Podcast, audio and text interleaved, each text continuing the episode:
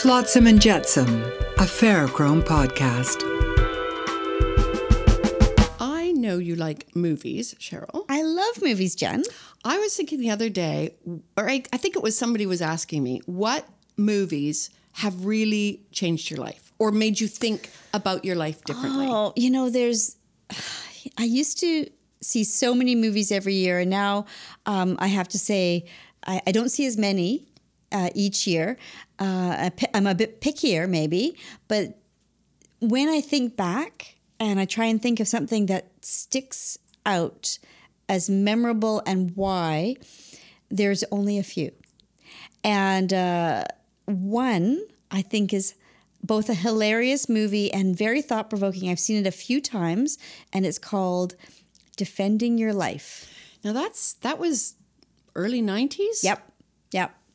And it's uh, it's it's hilarious. It's Meryl Streep and Albert Brooks, and the whole premise is that when you die, before you move on to the next phase, you have to defend uh, what you did in your life, whether it was good, bad, indifferent, uh, whatever. And, um, and it's kind of like a trial that you have to go through uh, in order to move on to wherever you're going to move on to next. And uh, but while you're in this place, everybody wears the same thing: long white robes, and you can eat as much as you want. And there's no calories. Oh, It's that's brilliant. heaven before heaven. Exactly. But that that movie, I think, um, uh, it it tells a little bit about the way we are, and, and we want to um, go through life and and and do well and and uh, and things like that. But do we? and is it looking at what you do, your actions, or is it your motivations, or how you conduct yourself? What are the things being I- judged? If I can remember it correctly, it's what you did and how you acted, or how you didn't act in times of you know maybe the the main character Albert Brooks's character they're going back to his childhood when he maybe was mean to his younger sibling and things like that. Um, so it's it's really why did you act like that? What what was that motivation and why weren't you nicer? Why weren't you kinder? Why weren't you more forgiving? Those kinds of things that he has to wrestle with and um, and all his neuroses um, but then when other people he's encountering like Meryl Streep she's like yeah I'm good as Meryl is yes, um, or was or in denial, yeah, or yeah, yes. yeah. But it's so that is a movie that I just I enjoy watching, um, and I you know it makes me now that I'm talking to you about it, I think I need to revisit it and watch it again. It does sound like the sort of film that you could watch at different points in your life and ignoring maybe the hairstyles or certain other elements that are maybe date sensitive. Right, except they're would- wearing white robes. Yes, so from a white, but did they have puffy sleeves? Ah, hmm, I can't remember. uh, do you have a movie that you feel strongly about? Yeah, actually, in in hearing you speak of defending your life, Mm-hmm. there is a movie that's not too different a genre. It's actually a Japanese film. Hmm. It was in the late 1990s, I believe 1998 or 1999. So Kind of a similar similar decade. Yes. Defending your life. And it was a Japanese film. Hmm. And it deals also with your earthly life Hmm. and moving on to the next place.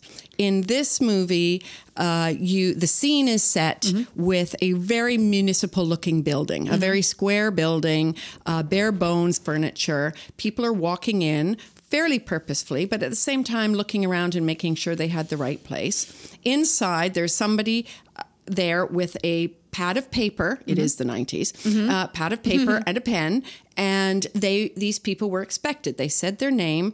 The person would look down the list. Yes, there you are. Check them off. Just have a seat over there, please.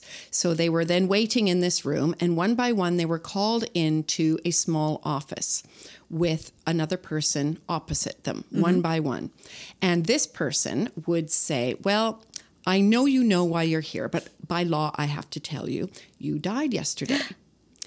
and you have one week while we process your paperwork until you move on to the next phase, whatever that is. What a similar theme we're on. It is. And what's interesting is it's not uh, a specific religious base. It's not talking about heaven. It's Mm-hmm. Nope. not talking about God or Muhammad or Buddhism. It's, it's purely looking at uh, earthly life and post earthly life. Mm-hmm. And that small pause just after you die, what might that be Mm-hmm. like? Mm-hmm. And in this case, everyone had the one week where they could play around and do whatever they wanted, wander around, read, possibly eat all they could eat. Ah. Don't know, don't remember that. But they had one job to do in that week. They had to decide what one memory they wanted to take with them mm. into the next life because at that point all their earthly memories would be stripped wow, one memory. and they would make a videotape again mm-hmm. 1990s mm-hmm. they would actually make a videotape of that one memory that you could take with you. And what was fascinating and all this is done in the first 5 or 10 minutes of a very long rather glacial film i have to admit is that you can just tell everyone in the cinema is wondering what would my one memory be? What would my, but oh, what what was the name of this movie? it's afterlife Afterlife. Oh, okay. Defending your life in afterlife. Very similar. Yeah. And and what was fascinating about this is that you start thinking, well, if I had only one memory to take with me, what would I take? But then you think, well, it, it can't have anything that's connected to, for example, a great meal. Right. Because you don't have taste when you Right. watch a videotape. Or what would I take one of my family? Well, if my memory is stripped clean, then then when I move on, I'm not going to know who these people are. Right. So I need to have a videotape memory that's going to be a standalone object. and how many of our memories are standalone? Is it not just is it a could it be a memory of looking at the sunshine or or you know looking at uh, the the mountaintops or like and and why would you want to keep that memory? Yes. I, I wonder. That's that's very interesting. And you think of earth and nature. Well, I suppose you could have something. There was one rather elderly Japanese woman who had died, and her one memory was uh, one that she had when she was about three years old. She was sitting in a swing under a blue sky with the cherry blossoms falling on her. And so that was the one memory that she chose. Whereas others chose teenagers who had passed away, it was all about Disneyland right. and to them that was their their one great memory. Uh, there was a man who pretended he had great bravado. He was remembering all the nights of sex he had with prostitutes and how, and the deals he did and everything else. but in the end, his memory was walking his daughter down the aisle. Interesting, isn't So it? it would so the image would evoke something in him even if he wouldn't remember who she was in the memory because he could only remember one thing. And Wow. the best part was at the very end, and I'm giving it away here because it may be a Spoiler. hard film to find. Spoiler, Spoiler alert. alert. That there was one chap, a young man, maybe in his 20s, 30s, who could not decide. The Hmm. whole week they were jolling him along, saying, Come on, come on, Mm-hmm. you've got to make your, your mind up. You have to get this memory down on tape. And he couldn't decide, couldn't decide. And at the end, he said, I just can't decide. I cannot pick one memory. And at that point, they said, Well, I'm sorry, but you cannot go on to the next place. You become one of us, sort of bureaucrats, interviewing the new, nearly newly dead people. Wow.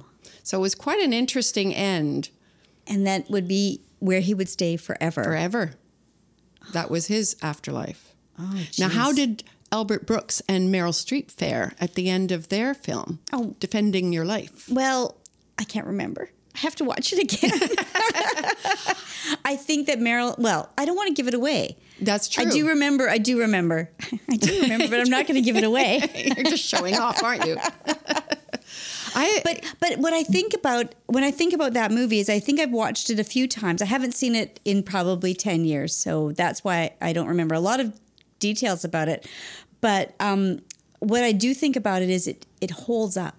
And I think you can watch that movie over and over again. It's not, it, there may be some things in it that are dated, but uh, generally the story, the humor, uh, and all that, and the, the, the what is relevant in it holds up. And there are movies that you think, I saw that movie when I was a kid or when I was a teenager or whatever. I saw it a while ago and I loved it so much. And then you watch it again 20 years later or you or you share it with somebody because you've raved about it and What was I thinking? Exactly. Is it the movie that's changed, or have I changed, or have the times changed? And that I find pretty interesting. Um, Maybe could- it's uh, because this concept is quite universal. So one thing that humanity we can count on is is death, and it's the one great mystery that no matter what you believe and what you uh, read or hear or or think, uh, you don't really experience until it happens, happens, and you you. can never tell anybody about it. So let's watch a movie about it, and maybe that will help, maybe alleviate some curiosity or fear.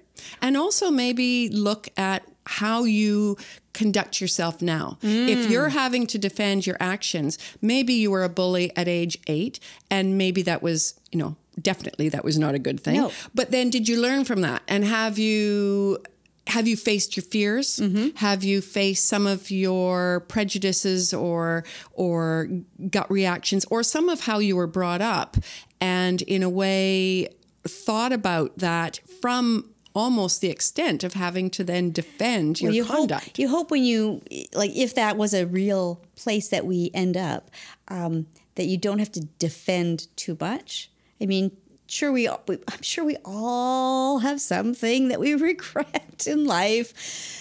At least one thing, right? Just one thing. Uh, but um, that you've learned from it, that you move forward and learn and change and grow versus making the same mistake or the same uh, bad behavior over and over and over again. We're not really looking at yourself. You may think, oh, yeah, I'm good. I love all mankind. But then to really look at what you do Mm. uh, versus what you think you do or you say you do, that might be worth bearing a little bit of uh, Absolutely. introspection. Yeah. Absolutely. Now, um, I did want to talk about. So we talked about movies that um, that we can go back and watch, and there's. I mean, there's lots of movies that I can go back and watch that have ho- that have held up. Um, Princess Bride, one of my favorite films. I think that's a lot of people's favorite think so. films. So that's a great example of a film that holds up, right? You can watch it over and over and over and over and over again. Um, and it's still good, it's still great. Um, Are there any movies you regret that you can think of? well, there was there was a movie that. Um, so again, sorry, this is about my kids. Um, we thought it would be great fun to show a movie to my daughter and her friends at a birthday party. Um, I can't remember what was it. Her seventh birthday, I think. And this was a movie that you had seen. It was a movie that I had seen as a child, and I and my husband had seen it as a child, and we thought this is a great movie. We're going to show it to my daughter and all her, you know, eight little girls uh, that were over for the afternoon. They're going to love this movie. We're not going to get the updated version of this movie. We're going to get the original, classic. the classic movie. and It was Herbie the Love Bug with Dean Jones.